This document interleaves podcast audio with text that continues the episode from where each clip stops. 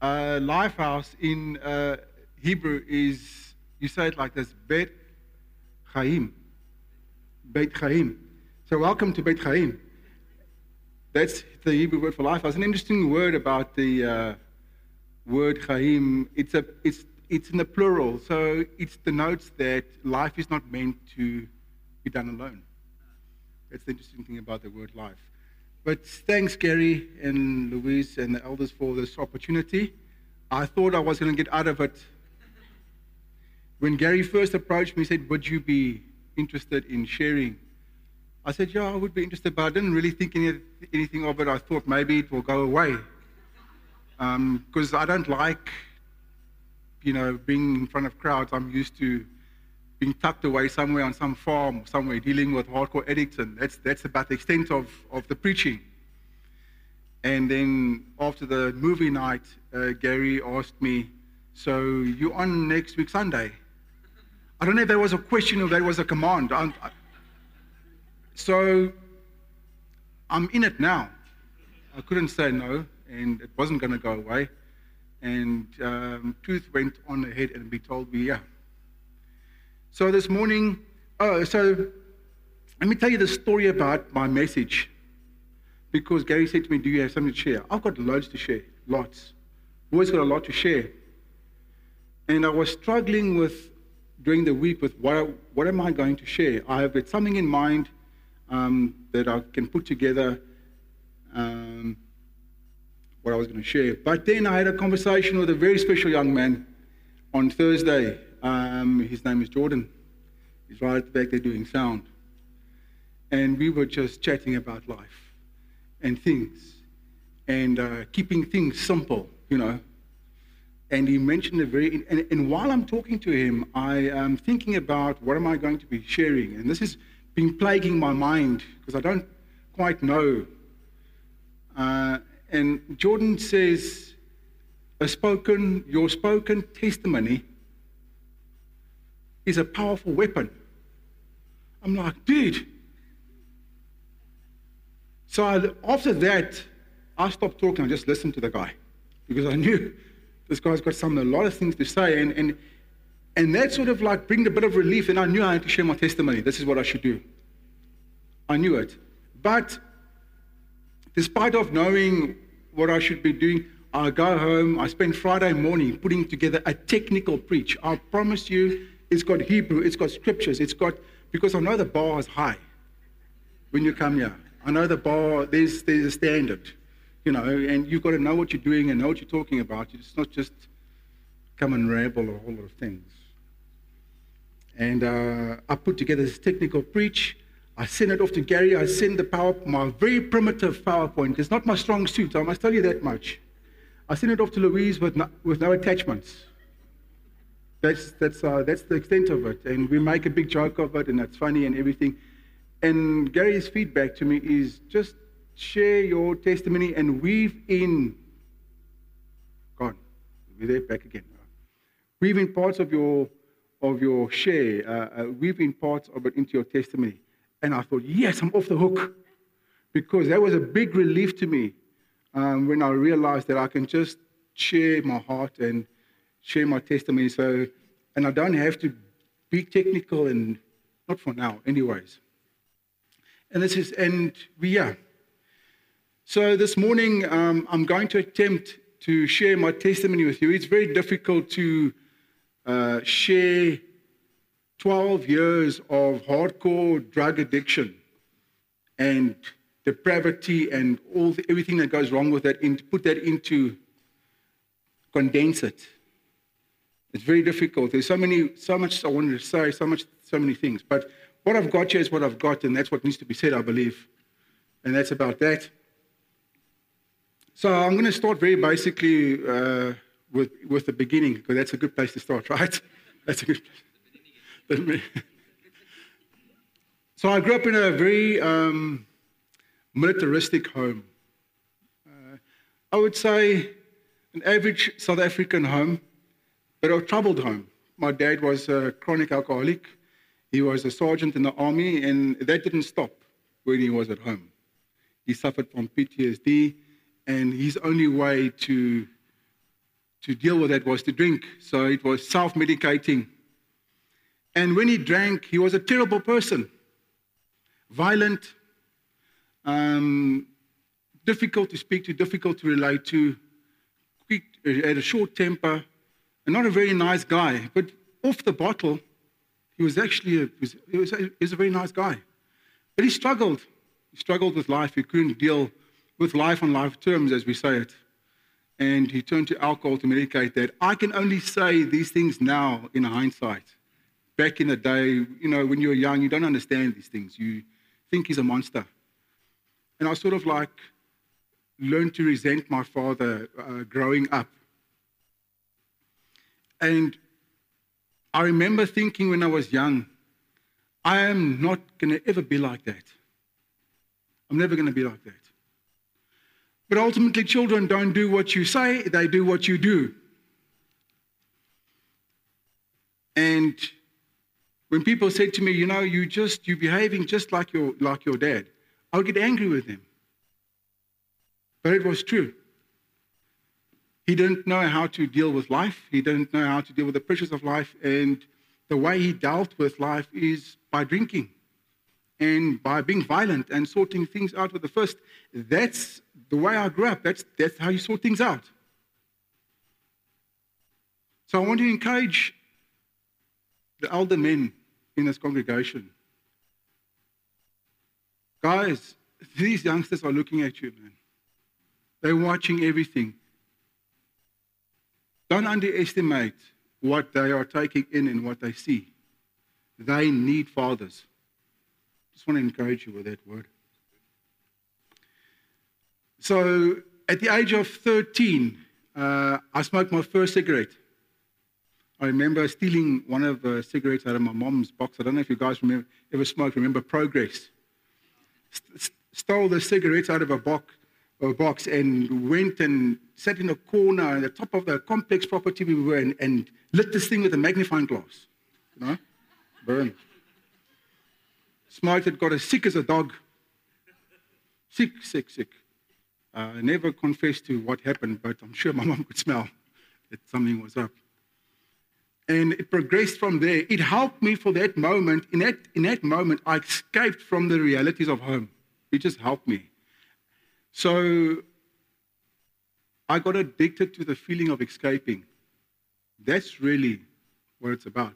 If you want to understand addiction, the key to understanding all addiction is not why the addict, it's why the addiction what happens to a person? Why do they keep on returning to this same thing that's so damaging to them? It destroys their health, destroys their relationships, and the end of those things are always jails, institutions, and death.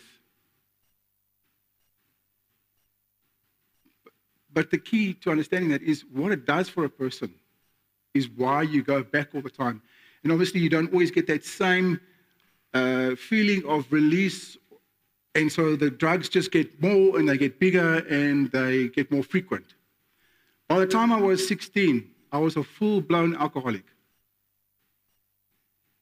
And smoking, dagga, I don't know what we call it these days, weed. There's so many names for it, you know. There's so much name. Chachograsis is what they call it in Afrikaans. And I was also taking um, over the counter pain medication, codeine. So my day would consist of drinking, smoking, taking pain medication, and that was the, that was the repeat. And then anything in between, because I was a bit of a guinea pig, you know, I didn't mind taking a bit of hallucinogenics here, eating mushrooms here, taking acid doing all these things that came on the market. I was a guinea pig for that, and I would do that. My life was out of control by the time I was 17. Needless to say, I couldn't stay in school long, concentration span of zero. Um, I attempted college, technical college. I don't know how I made uh, college with flying colors, literally, because we're flying, you know, you never sober, never ever sober. Um, and I remember always feeling angry, always feeling angry. I was in a bad mood for at least 12 years, so long the addiction lasted.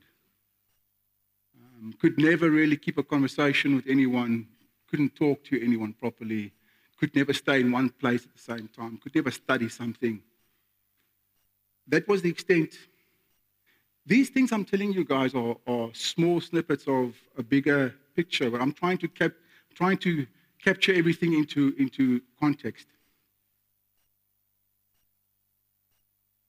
It uh, was about the age 17. I got kicked out of the house.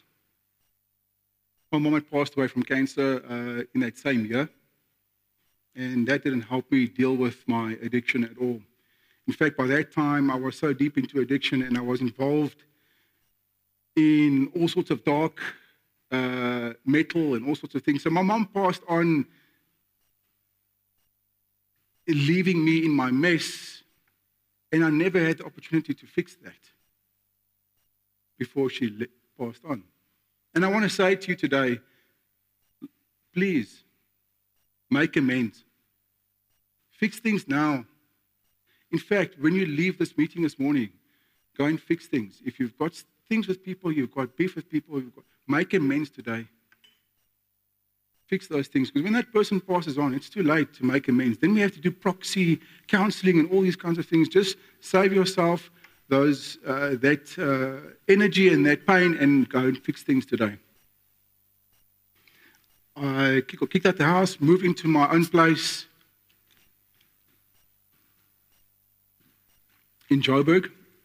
I don't know if you guys uh, know Johannesburg Central very well.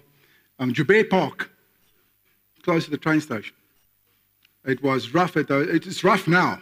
I mean, you can't, I, I can't go and walk there now. I mean, even those days it was rough. Um, and I got a job a, as a porter at the NBS hospital. And uh, my favorite part of the job was to take dead bodies to the incinerator and arms and legs. So that just shows you how dark I was. And then I got involved with a, uh, one of my colleagues there was involved in a cult. And I got involved with a cult, deep cult. Um, I've had personal runnings with demons that I can't explain to you guys what that is. That's why I know that Jesus is real, man. That's why I know he's alive. I've seen the dark side. I've experienced that. I know who Jesus is. Um, when I was involved with the cult, I was very afraid. I was very, because these demonic entities, they control your life through fear. And if you don't do what they tell you to do, and if you don't do what the coven tells you to do, um, they will kill you. It was in the same year. Um, I rocked up at work very, very drunk the one day. And the matron of the hospital said to me, Listen, you've got a choice. Either you go to rehab or you lose your job. And obviously, I opted for rehab. But I wasn't really serious. You know, I thought, Shach, let me just get, to, get them off my back. Let me go. At least I can still have a bit of a salary and carry on drugging and doing my thing. So it was around about just 17, 17, just turning 18. I went to my first rehab, which was one of six I went to. Six stints to rehab. Six stints of rehab and three overdoses later. And um, I came back out of that first uh, uh, rehab and nothing had changed. You know, maybe cut my hair a little and just didn't wear so much black.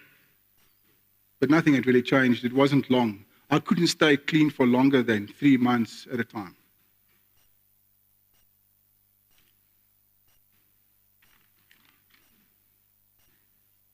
Up into my 20s, I've been drugging, drugging, drugging. Could never keep a job, could never stay in one place, continuously had problems with people, and it's everybody else's fault but my own. You know, I blame everybody for my for what was happening to me. If I couldn't be at a place, I had an argument with someone and a fight with someone, guaranteed it was always some kind of physical or violent altercation that I had with people, and you're not accepted like that when you're like that. Very, very angry.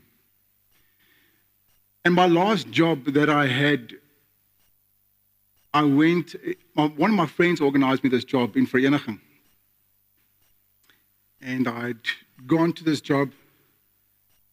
Obviously, couldn't keep it down long. I was at a party in a hotel in Vereniging on the Friday night. I was supposed to go and work on Saturday. I didn't rock up to work. Things progressed horribly after that. I never went back to work.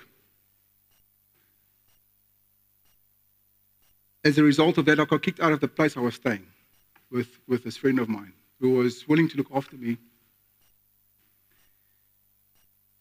And I went into very deep, dark depression. I stayed in that hotel room for about four days.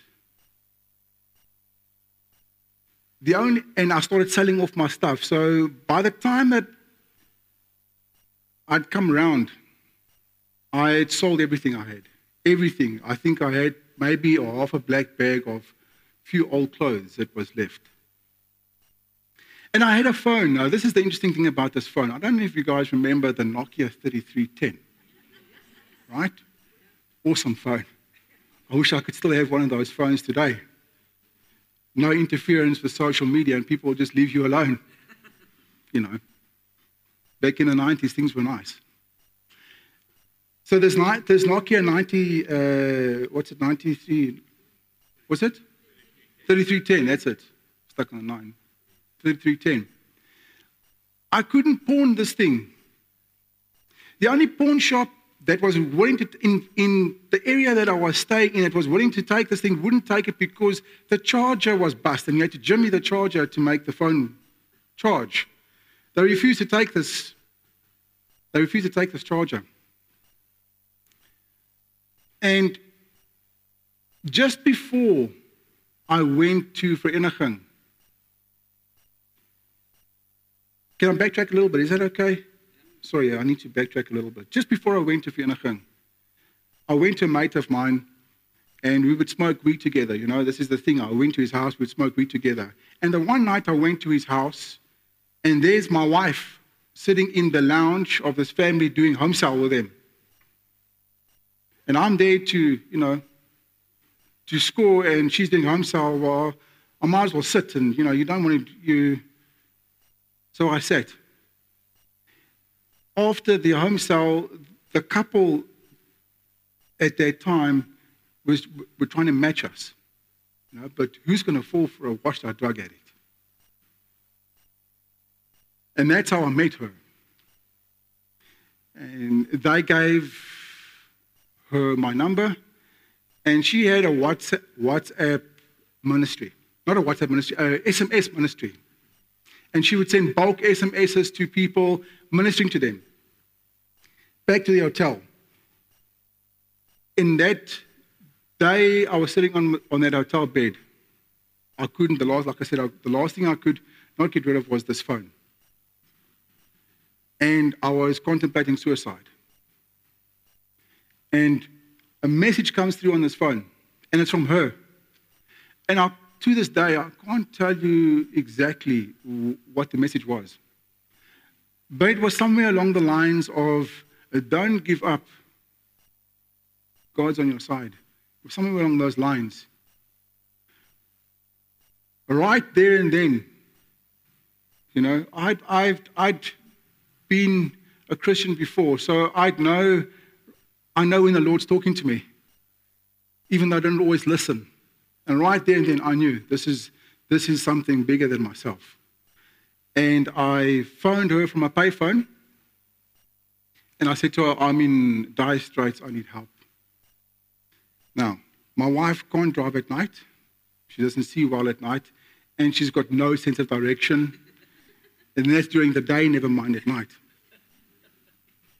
She took her son, who was uh, 10 years old at the time, put him in a Uno, she a little Uno fire, green one, drove all the way to Vereniging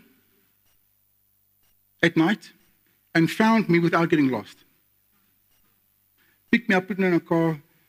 Um, she said to me, Are you done? I said, I'm done. I'm putting down everything. She took me to her, her uh, townhouse in, in Boksburg.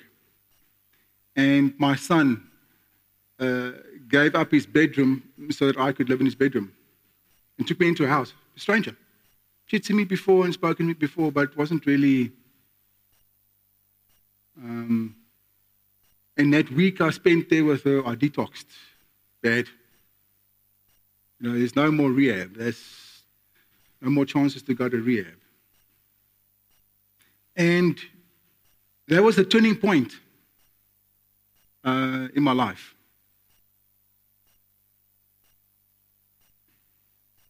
I went to, I started going back to meetings again, started attending NA meetings again, which I still do today.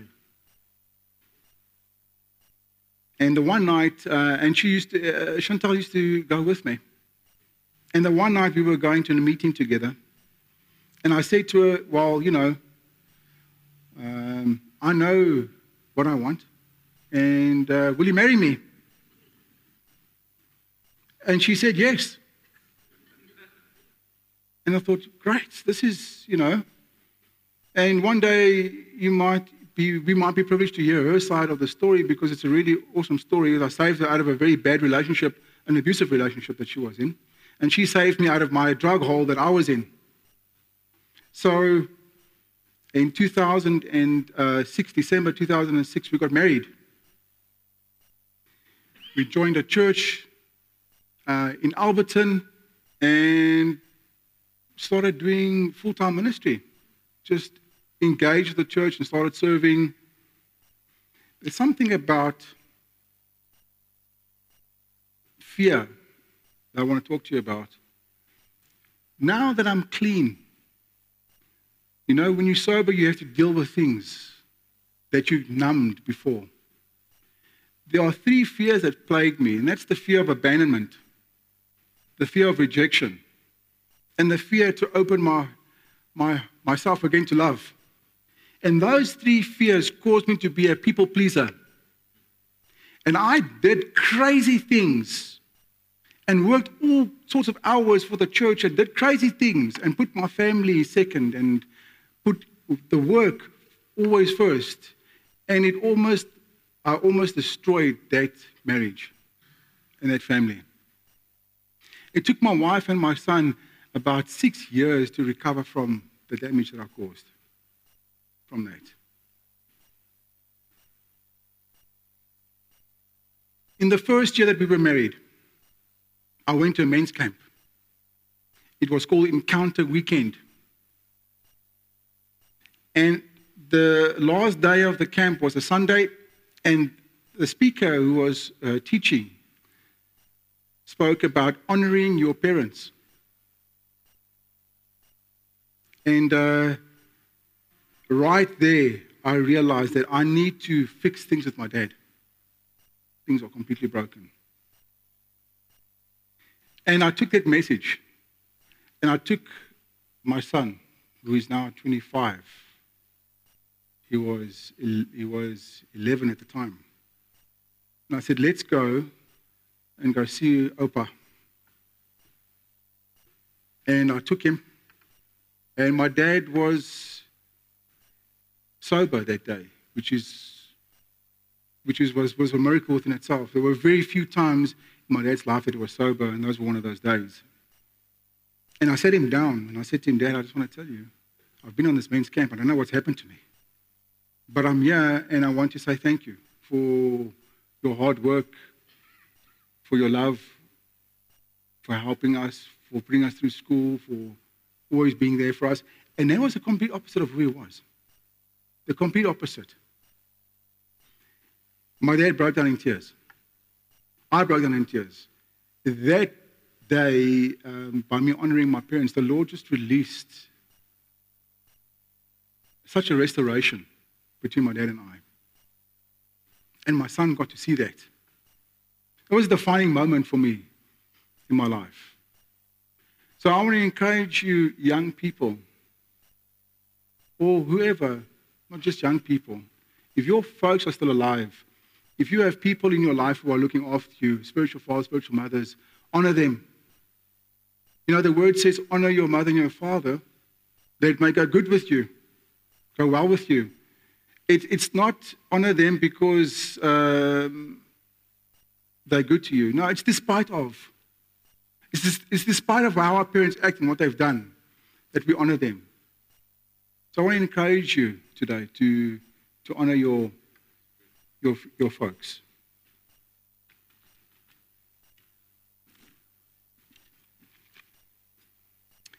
Um, in 2011, I got an opportunity to join full-time uh, addiction recovery ministry at a place called Freedom Recovery Center, and I was offered to uh, be the program manager at the Freedom Recovery Center, and I did that for about I did addiction recovery ministry for about 12 years, working in the field uh, with hardcore addicts and giving back. Uh, that was hard. Um, eight of those 12 years, I was away from home. And it was hard on my family. Up until last, up until this year, February, um, I'd been in the industry. And uh, up until February, I've just, I'm just new. I've started my own business and I'm at home looking after my family, and the Lord's ministering to me about family. And that's really my story. And you know, these small things that I've shared with you along the way, that I've learned along the way. But the other, there's a very important thing I'd like to share with you in closing my message. This is a very short message, as you can tell. I'm just almost glad it's over.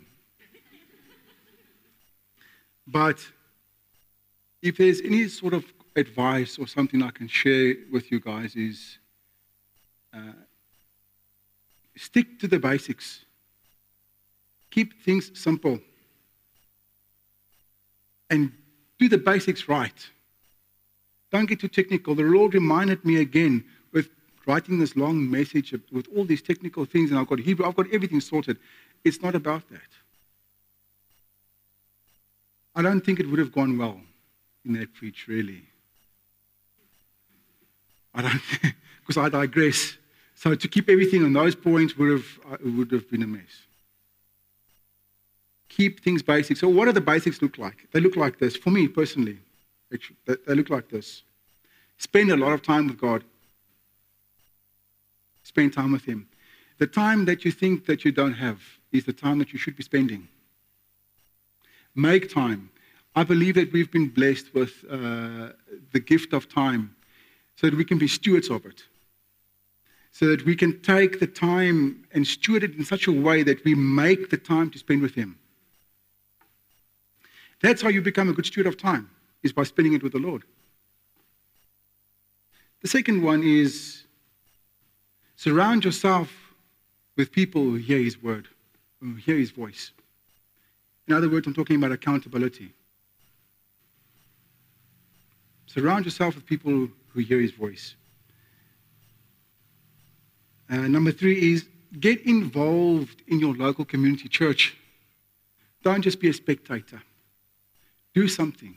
Be of service, even if it's the smallest of things. But do something. Don't just come every Sunday and hear some and hear the message. Get involved and do something, and give back. And the last one is reach out to others and keep on telling your story. Keep on sharing your testimony. The more I share my testimony, the more healing it brings to me.